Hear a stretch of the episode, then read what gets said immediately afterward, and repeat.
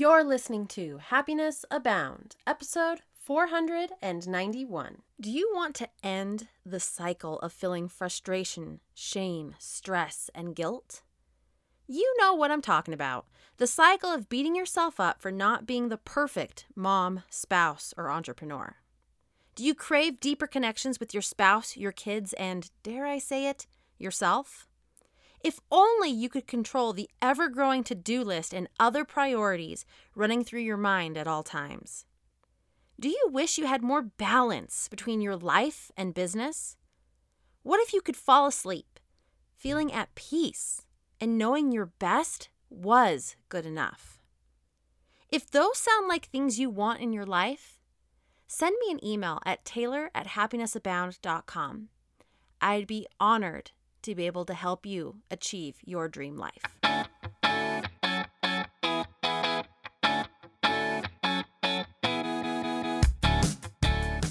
Welcome to Happiness Abound, a podcast dedicated and designed to help those seeking happiness in their lives. Here we'll talk about happiness as gained through habit formation, being inspired by the stories of others, and looking for opportunities of growth and learning. I'm Taylor Proctor. Thanks for tuning in.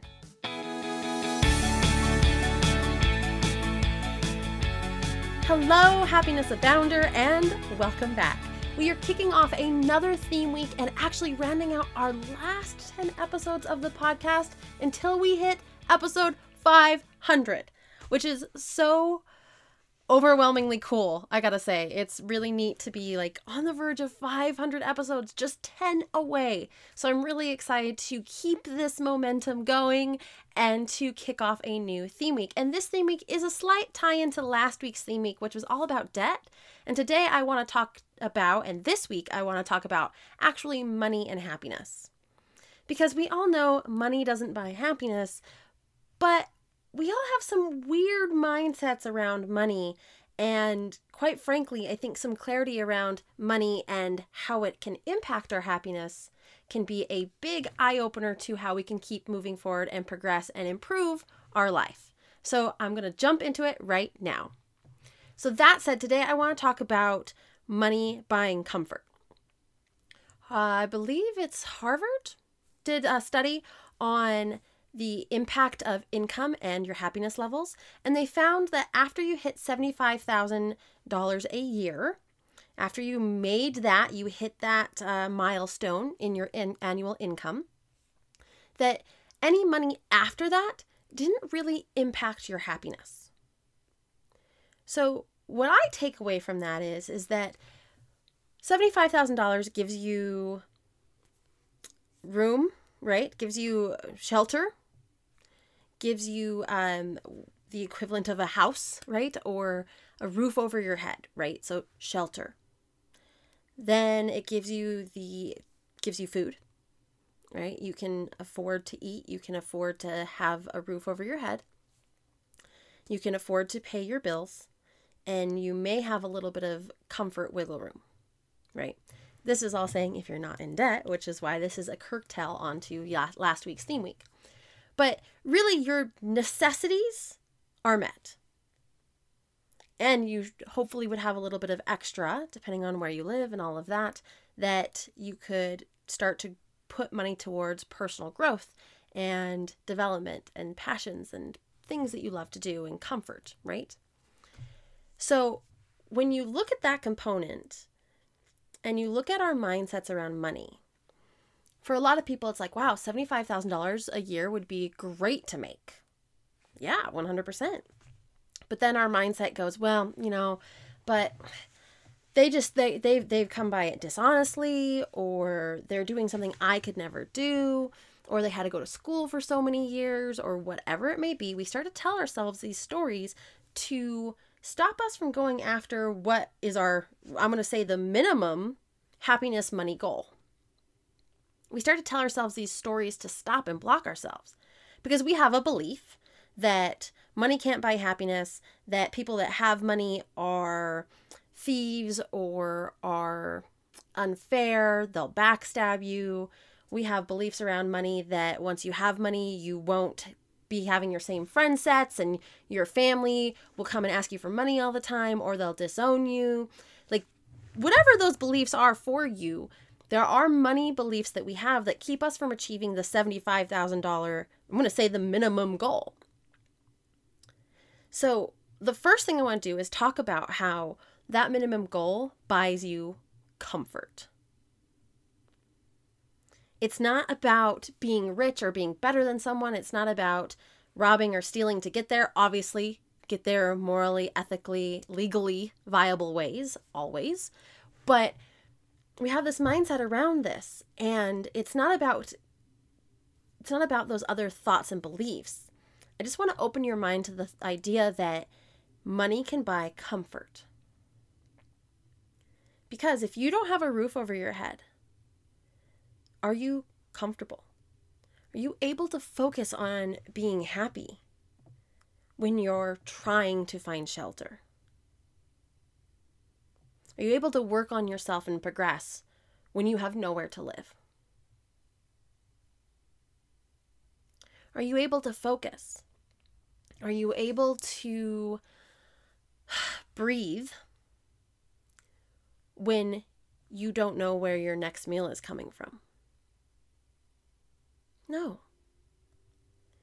Now, let's say you have a roof over your head, you know where your next meal is coming from, but money is so tight that you are living paycheck to paycheck, and times like the holidays are coming up, and you don't know how you'll be able to manage to do it, whether it's gifts or even just to keep the roof over your head and food on the table. Does that pressure, that stress, that intensity free your mind up to go, what makes me happy and what's my purpose here? No. If you're living paycheck to paycheck, if you're worried about where, where you're going to be living, if you're worried about food, if you're worried about these base necessities, you can't evolve past them to get to a level of comfort and clearness to focus on your happiness. So, now, you may not be in those situations. You may have a roof over your head, you may know where your food's coming from, and you may not be living paycheck to paycheck. But is there still some money stress, right? Because maybe it's that's the debt component. I want to encourage you to look at your money mindset. What thoughts do you have around money? And do you believe that, yeah, money doesn't buy happiness, so I don't need to make a ton of money to be happy? You're right, you don't have to make a ton of money, but you should and I'm going to use the word should, but I really probably should be could, right? You want to make enough money to be comfortable. That's it, right? Let's set that as our minimal baseline. So if you are not comfortable, and what I mean by that, comfortable enough that you're not focusing on all the high stress items, but you can actually have the clarity and the freedom to focus on the next levels of you. When you are there, you can be happier. When you are not there, money can buy comfort. And I say buy, but really, money is an exchange for comfort. If you have the roof over your head, you have the food, you can pay the bills, you can focus on those next level items. It's because you have a level of comfort and security in the amount of money you make. So, just look at your life and your relationship with money. I'm not saying there's anything right or wrong here.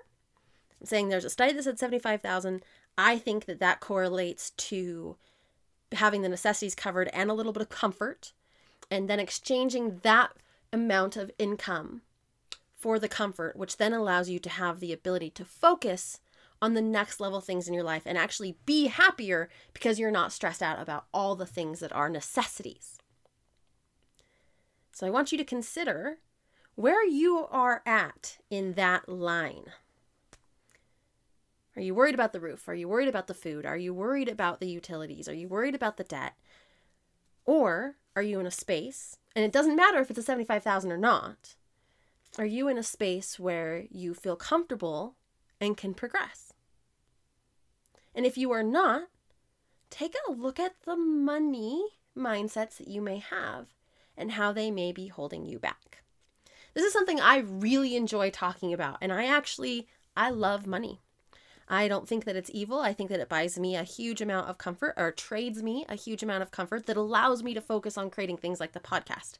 I'm not stressed about all these other components because I make enough money. so I can focus on providing more value and being my best self. So I love talking about this, which is why this theme week is really exciting for me. I might go into a little bit more mindset stuff later on this week, but tune in because I have a full week planned of great money and happiness connections for you. So, that said, I'm going to leave you with that today. Although I did promise that after episode 500 that we would have a shift in format. And I'm really excited to announce that I will be moving to a format where I will create podcast episodes that fit in one of a few categories. And those categories are your identity, so who you are and who you want to be, your vision, what you want your life to look like, your mindset, which is the choices that you make, then your behaviors, which is leadership of yourself and even others, and how that equates to happiness. So I'm really excited to be going into those categories each and every week with you and adjusting the format to really take that formula of how your identity, your vision, your mindset, your leadership can equal happiness in your life. So make sure you stay tuned after episode 500. Uh, it's a little bit of a format change, but I think it will be awesome. So that said, have a wonderful day. Check your money mindset, and above everything else, remember you are capable of happiness abound.